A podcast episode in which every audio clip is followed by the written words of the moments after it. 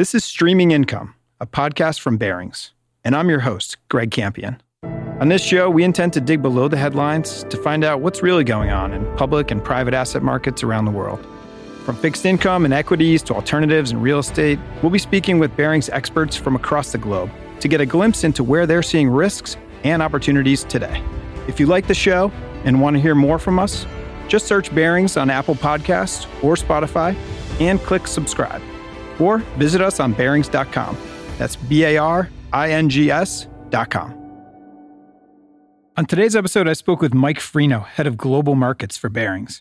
Mike oversees all of the firm's fixed income, public equity, and multi asset investments, which account for a combined AUM of over $260 billion as of March 31st, 2019.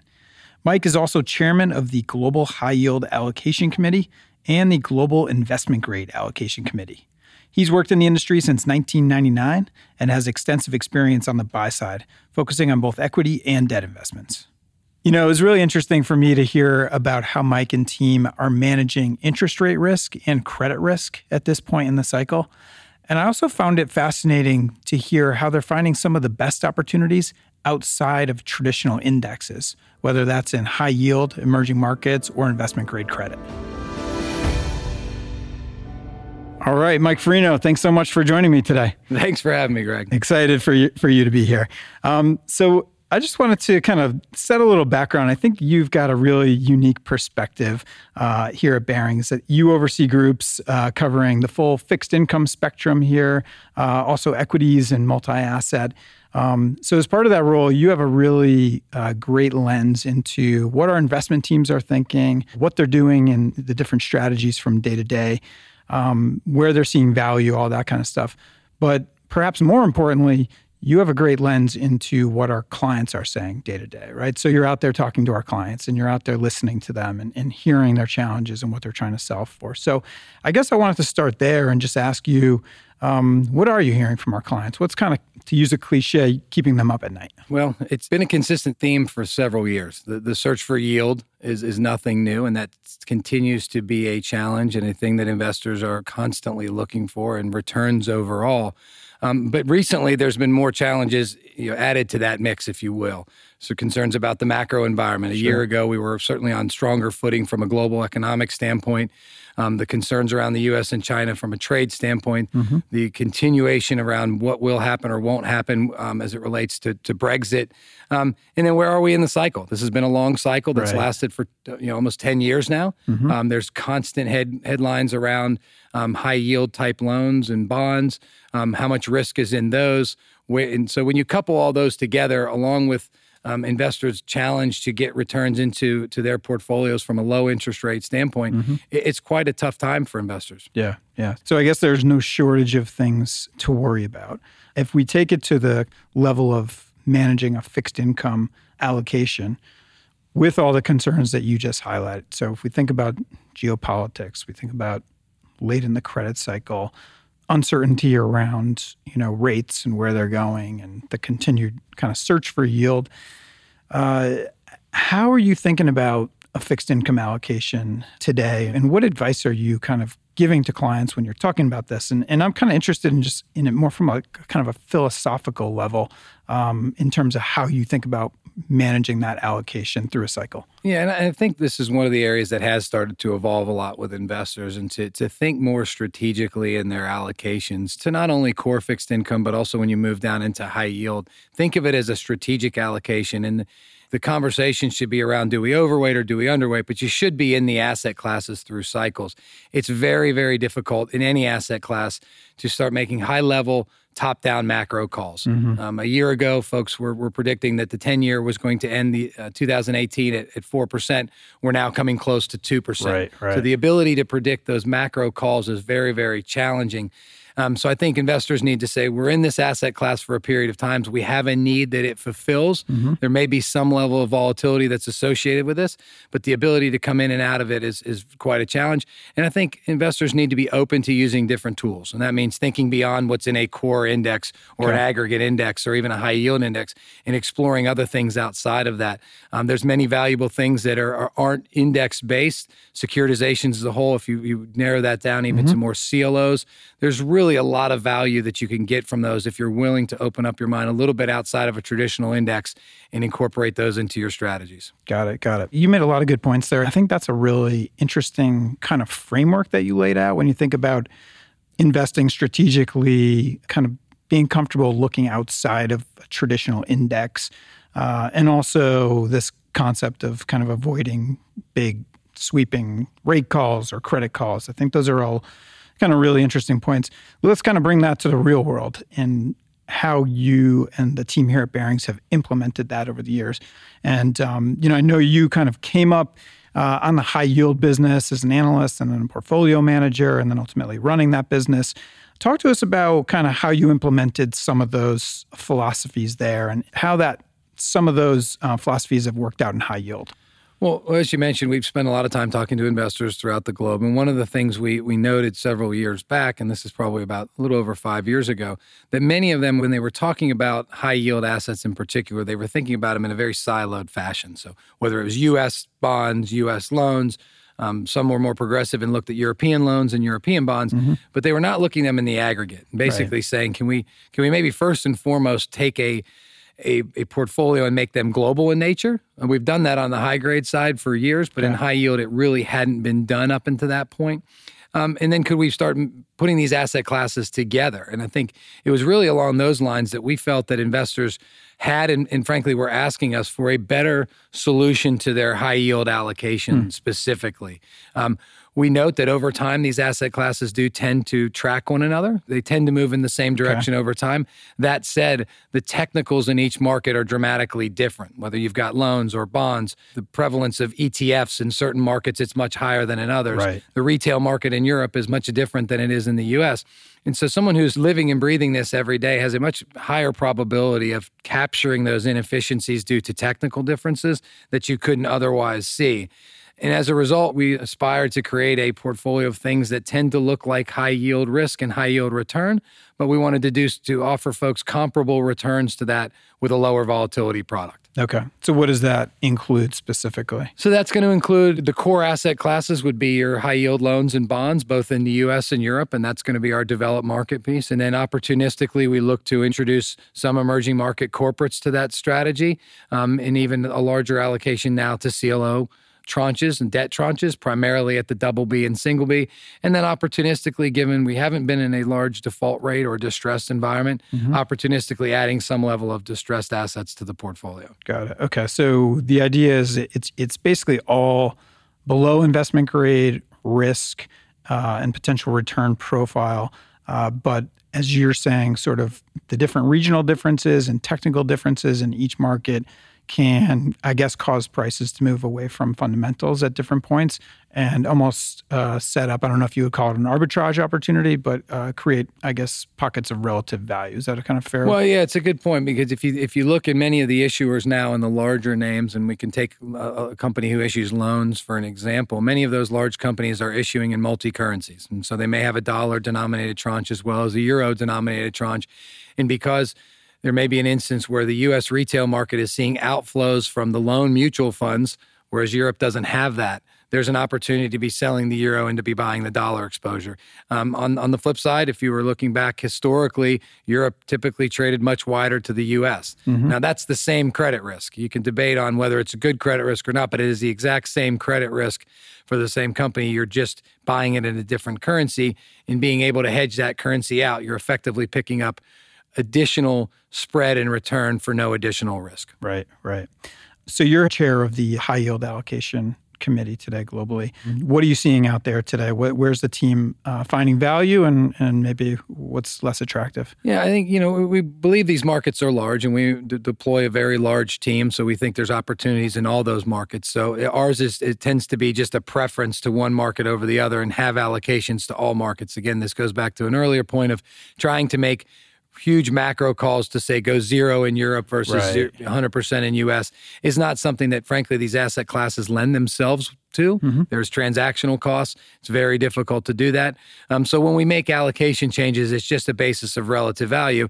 And, and, where we are today is we're slightly increasing our loan exposure to the extent of, of bond exposure. Okay. And that's primarily due to the run we've seen in bonds. The spread between the two now is very, very comparable.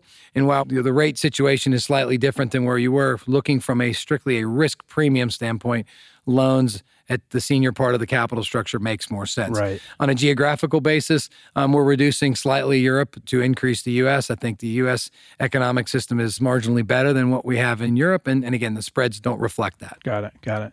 And is that positive view on loans? I mean, would you consider that a contrarian call? Yeah, it's a great question. I think you know historically the loan asset class has appealed really in the U.S. market and to some extent in the retail and wealth channels as a hedge against interest rate moves. Mm-hmm. And as a result, when over a year and a half leading up to really the first quarter of this year, when the narrative was around an increase in rates, loans saw a lot of inflows. And now you've seen that reverse right. itself um, because the probability of rate increases is almost none and decreases is increasing every day. Uh, we continue to look at it on a risk premium basis. Mm-hmm. What are you getting paid in terms of risk for that? And that to us is mispriced. And I think as long as investors continue to look more along the lines of, of making a rate call, and that creates inefficiency on the credit side of things, we'll look to exploit that. Got it. Got it. Okay. And you mentioned CLOs and distressed debt as part of this overall kind of opportunistic approach to high yield. Are those actually included in the high yield indices or no?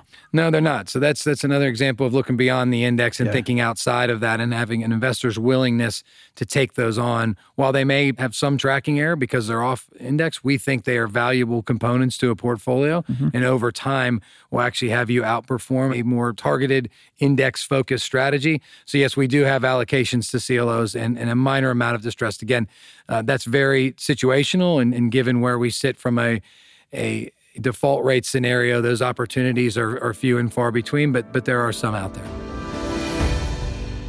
So let's shift gears and talk a little bit about investment grade. We've been talking about kind of an opportunistic approach to high yield, looking beyond the index, uh, kind of taking a strategic approach to investing in asset classes. Um, tell me about how this works or doesn't work in the investment grade world. I think it works very similarly. There's different risk profiles. Obviously, the risk of loss in an, an investment grade portfolio is dramatically different. Uh, the sensitivity to rates is much higher, but the risk of loss, as I said, is lower and the volatility is lower. Mm-hmm. That doesn't mean that you can't explore things outside your traditional government and corporate bonds to really start to add value to things. Um, that again includes securitizations, um, but it's not just focus on the traditional cards and cars, yeah. which is what folks were, were, traditionally looking at from an ABS standpoint. Right. There's whole business securitizations. Again, there's the, the top part of the CLO capital structure that add a significant amount of value if you start to introduce those into the portfolio. Hmm. And really, when looking across the spectrum, CLOs remain very, very wide to their counterparts of similarly rated um, assets. And if you look at the corporate to a CLO, you can pick up anywhere from 100 to 150 basis points for the same type of rating and arguably less risk. Got it. And so I guess if you're an investor and you're thinking about your investment grade allocation, it's a different animal to your high yield allocation, and that you're thinking about uh, I don't know if you would call it kind of a safe, quote unquote, sleep at night type allocation. I mean, you're looking to earn some yield, mm-hmm. but you are not expecting uh, big drawdowns, essentially. Um, are you adding an element of risk if you start to say, okay, I want to consider even though they're investment grade rated, I want to consider CLOs or some form of ABS. Um, are you adding risk there, and, and is, is liquidity one of those big risks? And how do you think about that? Yeah, it's a good question. And, and to go back to your exact question, I, I do think there's really three types of mandates as I look across. There's IG risk, IG returns, high yield risk, high yield returns, and equity risk, equity returns. Mm-hmm. And generally, people have in their mind what that volatility is associated with each one of those sure. asset classes. So I think you're right. When people think about their investment grade allocation, it's low vol, it's safe, it's sleep at night. The reality is making big rate calls in an IG portfolio can actually increase volatility more than any other thing can yeah, at, at times. Right. If Good you get point. the rate call wrong and you've got a substantial amount of duration in your portfolio, that can wipe out all the good things you've done from the other side. How are you managing rate risk? Well, we do it a couple ways, and, so depending on the strategy, it will depend on how we're approaching duration. I mean, some of our, our corporate you know, only strategies will will be somewhere around the benchmark from that because our, we view our area of expertise in those strategies to be a return from credit spread. Mm-hmm. That's what we're looking to do. Um, we do have sovereign strategies, which their alpha source is really, for the most part, going to be rates and right. duration, and so right. that's over there. When we're speaking about these broader portfolios, frankly, that that we've been discussing a little bit and expanding outside your traditional index, you know, the dr- main driver for returns or alpha from that is is security selection, if you will, and mm-hmm. so we're very mindful to insulate ourselves from what could be dramatic moves in, in the duration of our portfolio. So within those strategies, we actually take a very mechanical process to it. And we look at the shape of the curve from mm-hmm. zero to three years, and based on a, a math equation, position our duration. It's really meant to say to our investors and give them some clarity. You shouldn't see a large amount of returns coming from duration in this portfolio. There's going to be other sources. I do think that's one misconception people have about investment grade or quote unquote safe fixed income mm-hmm. is the risk that is inherent in duration. And you can be in a portfolio only to see things going very, very well and have rates move up or down and dramatically move where your portfolio is from a market value standpoint. Got it. And that kind of duration management philosophy, that's the sort of kind of rules based, formulaic kind of approach that I believe Barings has been implementing in our active short duration strategy for 25 plus years, right? Exactly. It's the exact same uh, formula that we've used, as you mentioned, for 25 years in active short. Um, it actually does give you a bit of a lift from your, your duration management, but it effectively, as I said, looks at the slope of the curve from zero to three years. Mm-hmm. And depending on the steepness of that curve, dictates where you should position your portfolio. And we do that. Um, with an overlay to bring the portfolio in line with that. And it's proven to be very, very productive over the long term. Um, there's certainly pockets where it underperforms in a situation like today where, where rates have been going down and you move from a very, very flat curve to an inverted curve at portions. Um, but over the longer term, we've got the discipline and we know that that has added value over a much longer period than just a, a, a few months. Got it. Got it.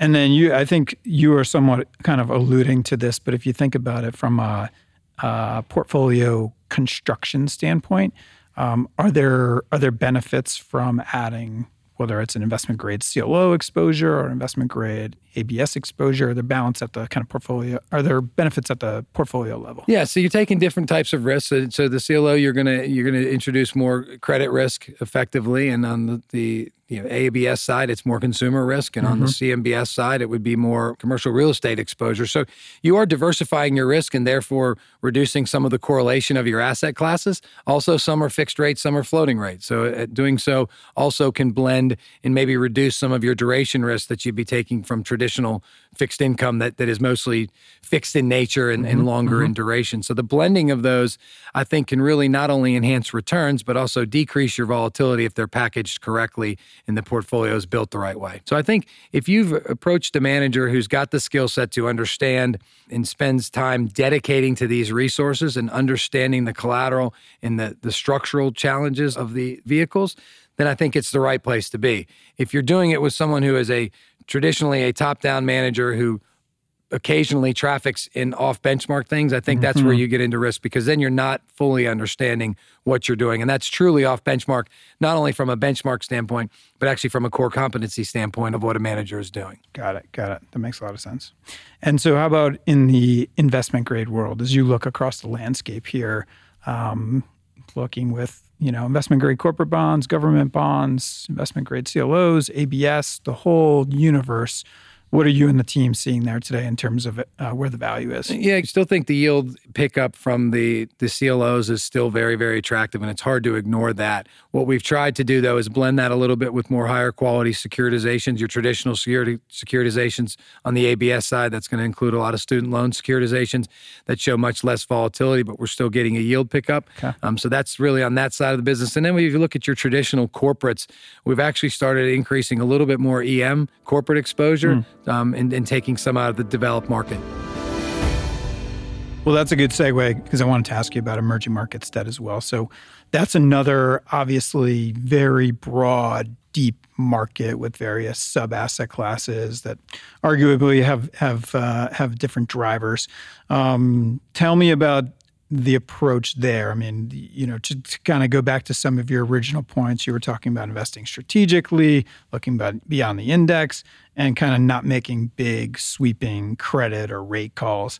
Does that work in EM, um, especially as you think about how macro and geopolitics can have such a big impact on EM? Does this approach work there?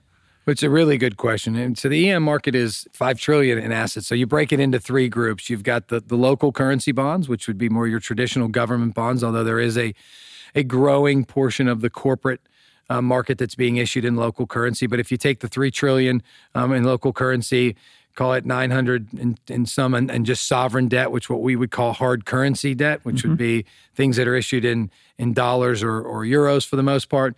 Um, and then you've got a corporate market that's that's over 2 trillion. So it's a very very large market when you you look at all those together. Um, varying degrees they move in, in tandem but but some of them have much different risks. Um, you can look at some portions of the corporate market. If you're looking at the high grade corporate that's part of a high grade sovereign that's going to act a lot like a developed market company right. um, and, and trade in similar fashion to that. So our view has been packaging these things together again and calling it a blended strategy of being able to take advantage of the corporate the sovereign and the local currency over mm-hmm. time is, mm-hmm. is a mm-hmm. very attractive way to do it. And you, and you look at these three asset classes, they don't always move exactly together. Mm. There is more volatility in the local piece okay. um, because of the currency side of it. Sure. But you do, in this instance, have to have much more focus on the on the duration side because there really is a government bond component to that. Right, right. Um, but I it, arguably would would say that the fundamentals are more prevalent in trading levels of EM countries than they are currently in DM com- countries. If you look at DM, there is so much manipulation from central banks right now that is moving where the curves are moving mm. within our developed markets, that EM is probably more appropriately priced from a fundamental level. And mm. that's the way our team um, focuses on it. These are all model driven. We're looking at the mm-hmm, fundamentals mm-hmm. within the countries and picking a relative value between those countries. So I think it's actually more akin to what our skill set is, which is fundamental analysis, than even some of the developed markets are. Got it. Got it. And then I guess this kind of concept of looking at some of these opportunities outside the index, um, how do you think about that from an EM standpoint? Yeah, I mean, so if you think of just just corporates, obviously you're you're within a narrow band there. So you expand it out to government bonds, you expand it out to local currencies, and then I'd say that that our approach in every strategy would do, and it's no different in, in EM, is that we're we're index aware, but we we move again beyond beyond the index, and mm-hmm, we're willing mm-hmm. to take positions that aren't found in an index, okay. and we're equally as comfortable as being having no allocation or zero exposure to something that's very large in the index. Right. We are picking the best investments at a bottoms up level, yep. and therefore we're not going to be wedded to what an index says an allocation should be. Ours is going to be much more driven on conviction Got it. Got it. So, do you have any examples to hand? I'm just curious, you know, looking at where the EM debt teams seeing value today. It'd be interesting to hear about. Yeah, that. I mean, some of the smaller countries would obviously be the names that don't roll off the tongue for, for investors from, from that standpoint. But names like Albania and Macedonia are names that we do have levels of comfort in that you mm-hmm. won't find in an index. Right. Um, and then probably the most notable one that we're, we're at zero exposure is, is Venezuela. And there's no shortage of headlines on that. But despite being a relatively large position in the index, it doesn't compel us to take a position unless we think there's value there. Yep. So what else, Mike? What what else is important for investors when they're looking at fixed income broadly today, and you know, evaluating strategies and managers? What else is important? Um, you know, is, does alignment of interests kind of factor into the equation? I think it's it's critical, and you know, certainly we'll consider our our investors a partnership with us when they choose us to be their asset manager. There's got to be some expectation set of how do we manage money and how do they what do they want from their asset manager we take a longer term approach to it. We're not looking to make you know decisions that will outperform in one month and then if they don't work out are going to massively underperform. We're really looking over a longer period mm-hmm, of time. Mm-hmm. It's in our heritage, it's in our DNA, it's our the way our, our parent company has viewed things, and it's the way we manage money. So we're not taking outweighed risk in our portfolio to try and have home runs. It's just not the way we do it. We make conviction plays, but it's done under the guise of a portfolio that's built there yeah. that we think over the long run will provide investors a better risk adjusted return. And in most cases, an absolute higher return than what they would get for not going in this. So I think setting the expectations early on with an investor of what you you or we as a as a manager bring to the table and how mm-hmm. we we approach it philosophically is critical in this regard. And again, I think you, you've got to be mindful of folks who who take big top down macro calls, and that's the driver of performance. Because mm. while it's just like timing the market, if you can do it repeatedly and effectively, it's great. Right. I've seen very few people who can do it right. over and over yeah. again. It just doesn't happen. That it's hard to it's hard to do. Um, so I think you've got to be mindful when you go in there, especially in something like an investment grade portfolio, where mm-hmm. you're thinking of that as my relatively stable type portfolio they can be do all the right things, but if you've got the duration wrong mm-hmm. and duration moves against you, it can wipe out a year's worth of returns. Yeah. So it is setting those expectations for investors and making them aware of how you approach things and then matching that with their expectations. And then, you know, another one that that uh, you know I'll hear from time to time, especially around some of these more opportunistic type strategies in fixed income, is whether or not fund size actually matters. I mean, do you have a view on on that? I think to, obviously to some extent fund size can matter. I think it's it's a very very large number though, especially in these markets. I cited the, the numbers on EM, and that's a you know five trillion dollar market. So there's plenty of exposure sure. there. What I would say investors need to be more mindful of relative than than just the size of a fund is our, is their manager starting to have style drift? So is this a mm. portfolio that you went into thinking this was a high yield fixed income portfolio, yep. and the next thing you know, you've got twenty percent in equities because they think uh, equities are cheap. Right. That's a risk I think that it, that managers tend to sometimes have as they get larger. They have style drift and get away from their core competencies. That would be the thing I'd be more mindful of. Certainly, there's large funds that that maybe depending on the strategy, if it's fairly narrow, can create challenges. Um, but we've had experience of managing two to two and a half percent of a market in a fund and still being able to outperform from a total return standpoint. Got it. Got it. Um, well, great. I mean, we've covered a lot in a relatively short amount of time, so I appreciate appreciate you running through this with me. Um, any final takeaways from your perspective? No, you know, I think I'll, I'll, just add that that I think the, the, last point we touched on is critical. You know, make sure the expectations of, of your manager and what you're doing are are in line. Find someone with a deep talent base in the things that they're trafficking in, and if they're if they're telling you that they're doing other things that they just really don't have the team to support, mm-hmm. you know, that's probably something to be aware of. Um, and then, look, I think there there is levels of innovation that you can do within portfolios. We didn't even cover on introducing private assets to, to mm, portfolios. Yep. There's a lot of things that can be done now within a within a broad manager's skill set to really start to add value to a to an, sure. a, a portfolio and optimize that portfolio and, and really capture the upside and then mitigate some of the downside. Yeah, yeah, that's great. Well, thank you very much. I mean, I, I really found it valuable to to just hear the way you're thinking about it. I mean, the kind of framework from investing strategically to looking beyond the index to, to kind of avoiding some of these big creditor rate calls, um, I think sheds a lot of light on the way you and, and the teams here are, are managing money today. So I really appreciate your time. All right. Thank you for having me. Thanks for listening to today's show. I hope you enjoyed it. If you'd like to hear more from the team here at Barings, please go to Apple Podcasts or Spotify and search Streaming Income. Or find us on the web at barings.com. That's B A R I N G S dot com. Thanks again.